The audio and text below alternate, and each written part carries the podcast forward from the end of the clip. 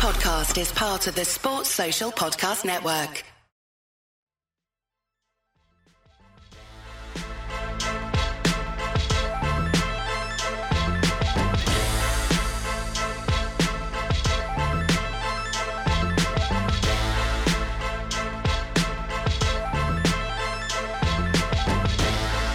Across the Pond MLB podcast, part of the Across the Pond Sports Network. Don't forget to check us out on social media and on our website, atpsports.net. Now over to your host of Across the Pond MLB podcast, Tyler Small.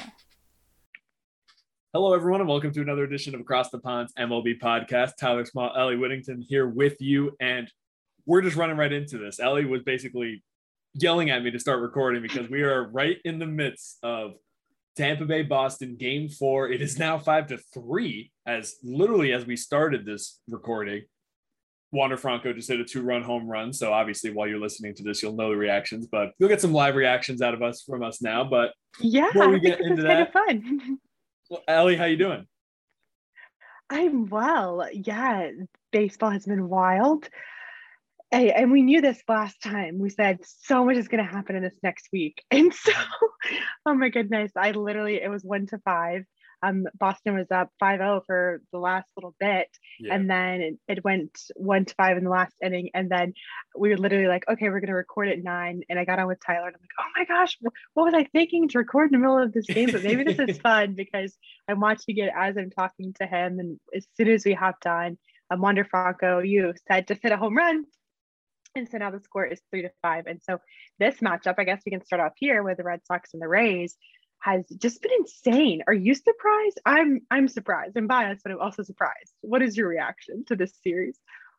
my my imme- immediate reaction from that Yankees Red Sox wild card was the reward of that was going to be getting rolled over by the Rays. I thought that the Rays were so much better than they were last year because despite they had the advantage of how well they manipulate and use their bullpen because it was only a 60 game season and their guys were fresh. I thought that was going to hurt them, but their offense this year has just been incredible as we see it now at the top of the order. Last year's rookie star, Randy Arozarena, has been turning it up at the start of the playoffs. Wander Franco right behind him has been electric to watch. And but that's kind of been it. So I've been surprised at how they have been limited. The Red Sox pitching staff has been incredible. And just overall, I'm surprised that the Red Sox took the lead yesterday, but I think I'm mostly surprised at how it happened. I mean, what I for anyone that doesn't know at home, a crazy rule came up in baseball, which is just insane that such a pivotal game could be determined on a rule that I personally did not know was the case after watching it, however much baseball I have. It hits off of Hunter Renfroe in right field, accidentally to say the least. One hops off the top of the wall, hits out of play. It would have been an easy RBI double, maybe even triple because of how weird it mm-hmm. was. Instead, because it goes out of play, turns into a ground rule double. Nick Pivetta strands them. And then, of course, as baseball always works, when something crazy like that happens against the team, there's no way they're going to win. The Red Sox walk it off in the bottom of the 13th. And that's kind of where we stand now. What was your reaction to all of that yesterday? Yeah, Tyler, crazy. Like you said, for those who don't know, it, it was extra inning baseball. We were in the 13th inning. Um, both the Red Sox and the Rays tied, and this hit bounces off the wall, bounces off the plate. And so at many stadiums, this could never happen because the Red Sox have this really funky outfield, and why Fenway Park is such a phenomenon is the left field is, is so high. There's this big tall wall, the green monster, and then in right field, it's literally it looks like a fence to me. And so I read so many things of like at other ballparks that would have just hit off the wall and came back, and there would not there wouldn't have been a question about that. But since it went out of bounds or out of play, I don't even know what you would call that. Um, that it was a ground rule double, which means that the runner that scored did not score that run, meaning that the Rays and the Red Sox stayed tied. And then, of course, going into the bottom of the 13th, they won. Also, you could say, well, that would have only been one run for the Rays and the Red Sox hit two. It wouldn't have mattered. But No, I think it killed. The, yeah, I agree. I you can never say that. You can Correct. the butterfly effect. That is that's impossible. Yeah, that's that's what my Red Sox friends yeah, said right. to me. If they're listening, they're gonna be like, Ellie did listen to what I said. I totally it just changed the momentum of the game. I really believe that. And so going into tonight, I think it's it's so hard. Even what I told you about the wild card game, even when we were talking about the wild card game about the Yankees and the Red Sox, I said playing in Boston is just such a big deal, and it's really proven that in this series with the Rays and the Red Sox as well. Home field advantage is is crazy, and last season that wasn't even a thing with COVID, the COVID year. And so I think that it's really showing how important it is to have fans in the stands and how true home field advantage is. And what are your thoughts on that across the board?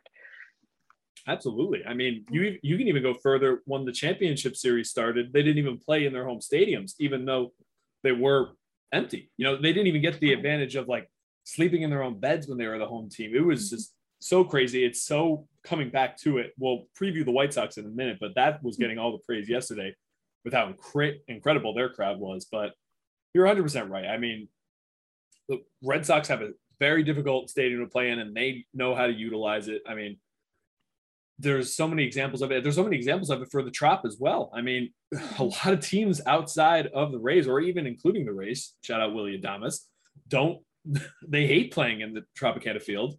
And we even saw it in game one where Nelson Cruz hit a home run that hit off the top of the roof and landed 100 feet short of the wall. It's like I love the quirkiness of baseball. I love that there's all these different nuances for it. Thankfully, that hmm. Nelson Cruz didn't really make too much of an impact because that game was over. But this that was just a gut punch for the Rays. I mean, to kind of come back from that, I can only imagine for the fandom and the team overall.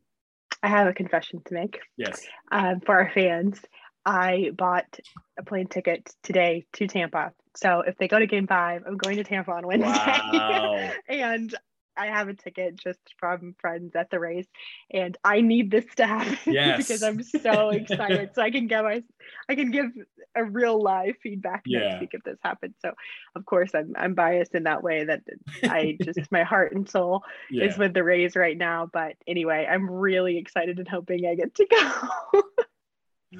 So hopefully, by the time the fans are listening to this, you're sitting in your seats, Game Five, about ready to watch this. If if they don't win though, are you still taking the trip down there? No. Oh, okay. what am I going to do it to? No, I'm literally going for the game. I bought the ticket Wednesday night. Okay. I have a I have a job, so That's I have.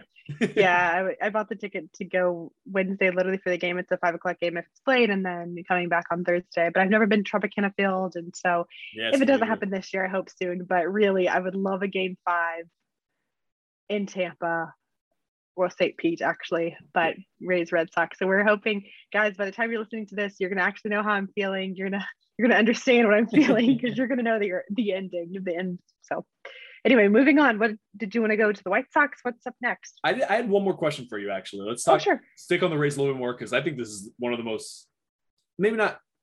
I, there's been a lot of fun series, obviously, but this is the most conversational. I feel like. I, I really want to get your opinion on this because you see these rookies live working in the AAA farm system. The Rays, what they are doing, they start McClanahan game one and then Baz game two, and that was the first team since 2012 athletics to ever do that. And then they go even a step further, where you see in this game, McClanahan, for the first time in his career, comes on three days rest, comes in the out of the bullpen. Kevin Cash and this crew just really a has a lot of trust in talent as opposed to experience, but also just kind of utilizes these pitchers whenever need be. They're just throwers as opposed to starters or relievers or closers. It you you've worked with it for so long. What is your opinion on all of that? And are you are you surprised because you probably see it all the time? To answer the second question, I am not surprised at all. This is how the Rays do things when it comes to pitching they're five and six pitchers a game. You know, it, they could throw a few pitches and it not be right, and it's it's time to switch them out. And that's a top down kind of move that I've seen from the Rays. And I think they figured it out. I I think that every one of their pitchers is good, and they pull them out, in my opinion, sometimes too early. I'm like, what the heck? Like this guy's doing well, and he could probably continue to go and throw more because that's what we see with other teams. You know, a starter actually throws for a long time where with the Rays organization, you know, two, three innings and they're good and it's next, next, next. And I think that that also shows that they really believe in, like you said, their talent. They really believe in these guys. And they, I really, be, I truly have faith that they know what they're doing when it comes to their pitching rotation. I mean, how could you not with the pedigree they have and how many great pitchers have begun their career there? But I just find it so interesting because it goes against the entire mold of baseball where experience comes above the talent of the young guy. I mean, Shane Baz, he had 13 innings in the major leagues before he gets the game two start in the playoffs. I mean, that is a lot to ask. I mean, um, just going back, McClanahan enters this game in relief, doesn't do too well. He gives up four earned.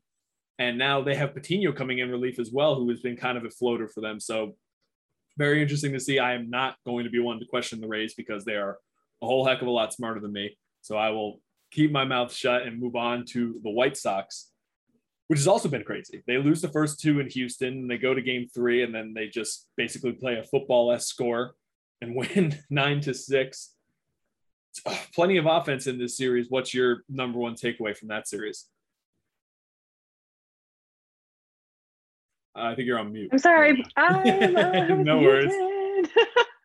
Sometimes I mute myself, I guess, to keep my mouth shut. So anyway, I think that that I don't want to say that game was a fluke, but I think when you have one of these games where the runs are just added up, and obviously they had a very offensive game, but losing in Houston. Um, I'm kind of shocked that this hasn't been a closer series. Honestly, the games have not been in similarity to the series that we were just talking about. Um, I think that the Astros have this. I think that they know that they have this kind of in the bag. I'm interested to see, but yeah, at the beginning of the season, I would have said that this could have possibly been the White Sox year, but I don't think they're going to make it past this round. You you don't think the White Sox are going to make it past this round? Right. Yes. Okay. Um, um, we're in the same boat. Yeah. I think it comes down to once again the schedule in front of them. I think the Central has been really being exposed as of late now with that win now in their last 12 games the AL Central in the playoffs 2 and 12 it's becoming a rough and I think that the White Sox of any of these teams could be the ones to change that story except they get the least preferable I think in my opinion matchup with a team that has so much playoff experience I mean yes we could talk to nauseum about what the Astros did how we feel about it but there are only five players offensively that remain from that team. And it's their central cog. I mean, it's Correa, it's Altuve, it's Bregman, it's Maldonado, it's Gurriel. And they're the ones doing it once again. They there was four lead changes in the game three, and for the Astros, two of them were from Bregman and Altuve. They just something we've been seeing for the years on end, and it's just a whole different ball game when you talk about that experience in the playoffs as opposed to the White Sox kind of just beginning. And mm-hmm. I, th- I think you're right. I think the series is over. I'm glad they made it to a fourth game, and I was hoping for another four games today, but mm-hmm. they get rained out. So we'll see what happens tomorrow in Game Four. Yeah, I definitely think that postseason experience is so important, and the Astros have it, and they've had it for several years, and they've been there. They've won asterisk. I saw a T-shirt the other day that said the Houston asterisk. it's kind of funny. Whether whatever you you do. was it you in the airport? oh, probably, really probably. Oh, we're we're actually friends from afar. Tyler and I just met, but I, I liked him the first day. So anyway, I like him even more now that he has this T-shirt. But with that being said, it's like they have this experience, and they just know what they're doing. And when you when you have that, I think it's so much harder to play against a team like that. And even though the Rays were in the World Series last year, they they don't even have that Astros experience. They don't have the experience that the Dodgers have, and I think that that is that is so important when you think about the World Series and what teams. Are, I'm telling you that the way it's looking, it's going to be these teams that have postseason experience. Postseason experience. You make a great point. The Dodgers have been there as much as you can be. I want I want to save them for last because I think they're a little bit more interesting nope, than okay. uh, Brewer, Brewer. That would have been a perfect segue, but I want to touch on the Brewers and A's, or um, excuse me, A's, Braves first, that just concluded their game three. Now, the Braves, all of a sudden, after losing game one, are now one win away as they shut out in back to back games the Brewers offense, which has always been their Achilles heel. They could pitch with the best of them. They've only given up five earned runs in this series, but their offense kind of comes short. And I think I think it's an easy question, but I kind of been like battling myself back and forth with it. Do you think that it's the Brewers offense that is the problem, or do you think it's just this Braves pitching staff that has been incredible? Because Ian Anderson was great today, and their bullpen mm. really made it interesting. But there were some good swings from the Brewers. What do you think was the advantage or disadvantage? I think the Braves have just really picked it up and got it together the last few weeks and have been a surprise to me. And I think that they they did they did what they needed to do. And they're these teams that really know how to come in clutch when they need to and and to pitch when they need to do well. Um, I don't think that anyone ever purposely doesn't, but they're players I think that just play better under pressure. And that's what the Braves have done in the postseason. And if they can keep it up, then going into the series, I would have said I would have been shocked that they beat the Brewers, but it's looking kind of favorable right now. Looking very, very favorable. And it has been, it's going to be very interesting how they kind of line up game four because they surprisingly today took out Peralta, who was pitching well, obviously. He got the start and he, I believe, was at 75 pitches going into the fifth inning and they yank him. And obviously a shutout game you're trying to prepare for the future but for me that kind of just seemed as a move to prepare yourself for the rest so he could pitch later in the series.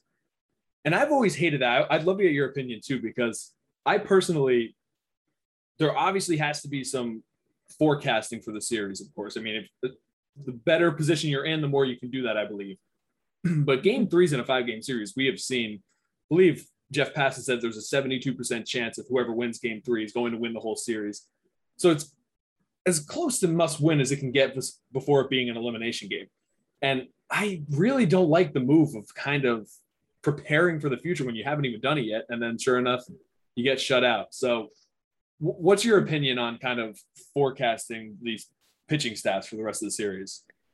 That's interesting stat from Jeff Passan. I hadn't heard that, but it makes a lot of sense. This game mm-hmm. three, when I think that 75 pitches is not a necessarily low number. I don't think that they didn't give him enough time. Um, but at the same time, I think that it is smart. I think that you always have to be thinking a little bit of a little bit ahead. I'm all about playing to win. Always, any sport I've ever played, you always play to win. But at the same time, playing to win right now is bigger than just this game.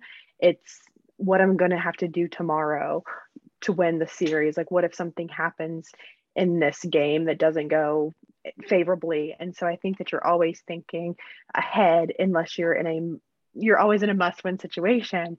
But i think with with pitching it, it's it's so iffy because a lot of these teams you do have your starters you do have an ace and then you have the guys the closers right that come in behind them. And so you have to very strategically put these puzzle pieces together. And i think that's what the braves are doing and trying to be smart because okay, so you win this series, but you have to go to the next one. And there's not this gap of time where you rest everyone in between. So I can't say that I fully understand what they're doing, but I don't blame them for pulling him after 75 pitches. I agree. I agree with your point there. I think that you're right. 75. I mean, now nowadays that's a lot higher of a number than we'd like to admit, considering mm-hmm. how short the leashes are. And if there's any team that could do it, it is the Brewers that kind of came through. There was just, I believe it was just Ashby that kind of got got on a three run home run by Joc Pederson. So just kind of seeing that difference and just it also comes down to this Atlanta Braves offense who really hasn't been able to show it so far this series, but their new acquisitions, just once again, Jorge Soler was one of the bigger factors in game two of the series. I think a move that a lot of us overlooked the Joc Pederson one at the same time, thinking it's a nice piece for the regular season. It's middle of October, apparently, so he continues to do it well. I think that I believe now that the Braves will do it, even though I wanted to believe in this Brewers rotation going deep. I think the loss of Devin Williams punching the wall at the beginning of the playoffs kind of put them back a peg. And I think that the Braves will be able to take it. What about you? I agree. I agree, and it's shocking. I'm I'm still going to admit that, but I do think that the Rays, the, excuse, ugh, the Rays, Braves, whatever the word, the Braves. My my mind is still on the yeah, rightfully so. Rightfully so. But that the Braves um, will make it, and I'm excited for them. I I think I've told you I, I grew up a Braves fan being in North Carolina. So my dad is obviously pulling for the Braves. And I was joking about me wanting to go to Tampa. And I was like, but I'll also go to Atlanta. so um, we'll see we will most certainly see. And then if the Braves do move on, as we both predict, they're going to get a tough task with either the Dodgers or the Giants. They are about to start in like 15 minutes now for game three. it was as even as it could have been these first two games. Giants take game one in kind of a commanding fashion, almost a sort of proving of themselves. But then the Dodgers bounce right back. Neither of the games ended up really close. So I think game three now, the Dodgers get Scherzer to go, where I believe it's going to be Gausman for the Giants. Ace versus Ace. I think this is going to be just this could be horribly wrong by the time this comes out tomorrow. But I think this is going to be the one that we have been excited for. The fact that the series was 10 to 9 in favor of the Giants in the regular season, as tight as it was. First two games didn't really show it on the scoreboard. I think this is going to be a memorable game. And I think it means so much if the Dodgers can take this first one in Los Angeles and kind of swing the momentum back to them and use that playoff experience. You've been listening to Across the Pond MLB podcast. Please follow, rate, and review our podcast and check out atpsports.net to see the guests we have coming up and keep checking back to listen to our latest episodes. I agree. I think that Scherzer, I have a lot of faith in him, as we talked about before, mm-hmm. and being a three-time Cy Young winner, probably you know in the running for this year as well. He hasn't been pitching great. He pitched in the wild card game, right? And that yes. was the one that it was just right. It was just not his best, and I right. think that I was right. kind of I was kind of surprised by that. But we all have a bad day, a bad game. so I, th- I, I think that he'll be on his A game per yeah. se tonight. Um, I hope so. I think that this head to head with the Giants will be really interesting. And I think that this has been just an incredible matchup. As soon as I I knew that it was going to be a Giants Dodgers, I was like, this is going to be neck and neck the whole time. Mm-hmm. And they're both rivals and kind of in it and so it's it's going to be fun to watch and I, who knows going into tomorrow like you said what is going to actually happen but for our West Coast fans or anyone in that same time zone. It's it's exciting, that's for sure. It's exciting here on the East Coast too, and we're not going to be getting a ton yeah. of sleep. I know for the two of us, but that's okay. Yeah. It's what the playoffs are all about. but it's almost like speaking of sleep, though. I mean, just going back to Game One, it almost felt like a dream. Just starting with the Buster Posey home run. I mean, 3-0 pitch first inning, his first at bat. He goes into the cove, opposite field shot, like just to revitalize this team and kind of remember that he is still a top player. I mean, if you look at the division series statistics right now, he is leading in average with 500, slugging with a 1.00, and a 1.5 for OPS. He's been incredible. Brandon Crawford got his name in the mix, obviously. And it's just it's just been incredible so far to see what these what the veterans have done. I expected it to be the young guys like Yastrzemski or LaMonte Wade or these new guys that kind of brought up the through this system with these veterans, but instead it's just been them doing it once again. And then of course you can talk about playoff veterans all day for this Dodgers team as we keep talking about. And it's just I think it's going to come down to whatever youngster steps up, whether it is somebody on the pitching staff or the bullpen because there is a little bit of a slight advantage in age when you look at that bullpen for the Dodgers, whether it's a Brusdar Graterol, who has looked as disgusting as could be at the beginning of this, or even Julio Urias, I think, who is just so underappreciated for the Dodgers staff, or I really have no idea. I'm really just talking in circles right now because I can't make up my mind on who's going to take game three. But what are, what are your final thoughts on it? Because I actually can't take a pick and going back to what I was saying about postseason experience, both of these teams do. Obviously, the Dodgers and, and being their last year in the shortened season, and then you have Trea Turner and Max Scherzer, even their acquisitions, excuse me, mm-hmm. have postseason experience. But you have to look at the Giants as well, and they have guys that were part of this dynasty that we've talked about a few years ago. And the Giants have really built up their system as a, a, homegrown system per se. These guys have been with the organization for a long time, and I think that that means something as well. Knowing how to play together, play as a team, and to really believe in your then that's too. So when it comes to postseason experience for both of these teams, I think that it's interesting because both of them deserve to be. Obviously, any team that's made it this far deserves to be there, but who am I choosing for game three? Is that the question? I'm going I'm going with the Dodgers tonight. Okay. And then do you think they take the series as well? That's you know, I don't I- ever think about I ever think about these. Oh man, why I let you I, go I don't know. I don't know. Yeah, that like you babbling and like I really don't know. I don't have a strong. I want to say the Giants. I want to say the Giants. My my gut says Giants as well, but I mean, you look at the team, the Dodgers team on paper, and it, paper can be deceiving, obviously, because if you look just at that, the Dodgers have one of the best lineups in all of baseball, but they just haven't been that as of late. Mhm. They're starting to slowly see it come together. Cody Bellinger's putting together better at bats than he has all season. For example, I mean, Mookie Betts.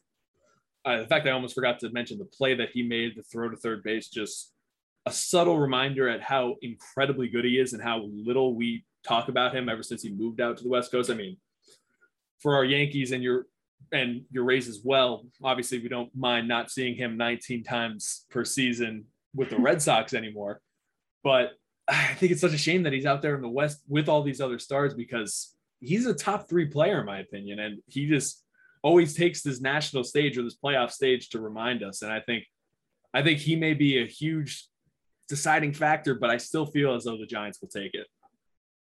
Mookie Betts, you think that he is a huge deciding factor? Is that what you're saying? In this Yes, yeah. And series, interesting. Yeah. they definitely got a good deal by by trading him. So yeah, I didn't even, I failed to mention him as well on the Dodgers. And anytime I look at that lineup, I'm still in shock that they have all of these names on their team, but they've spent the money to get them. And you're right, he could be this secret weapon, not so secret weapon threat yeah. in the postseason. Well, we will see. Um, we'll see how horribly wrong or accurate our predictions were Yeah, you take you can tell they fluctuate. I'm sure in a half hour we may be changing that. It's still five to three, t- bottom of the seventh right now, as we wrap this one up and go back to watching. But it's gonna be a whole lot of different opinions when we record this next. But we just wanted to get some of our opinions out there. yes, it's, it's so exciting. Thanks, Tyler.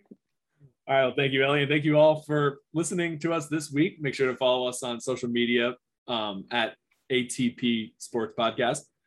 And for that, we will talk to you soon about the end of the ALDS and NLDS and start of the championship series. See you soon. Sports Social Podcast Network.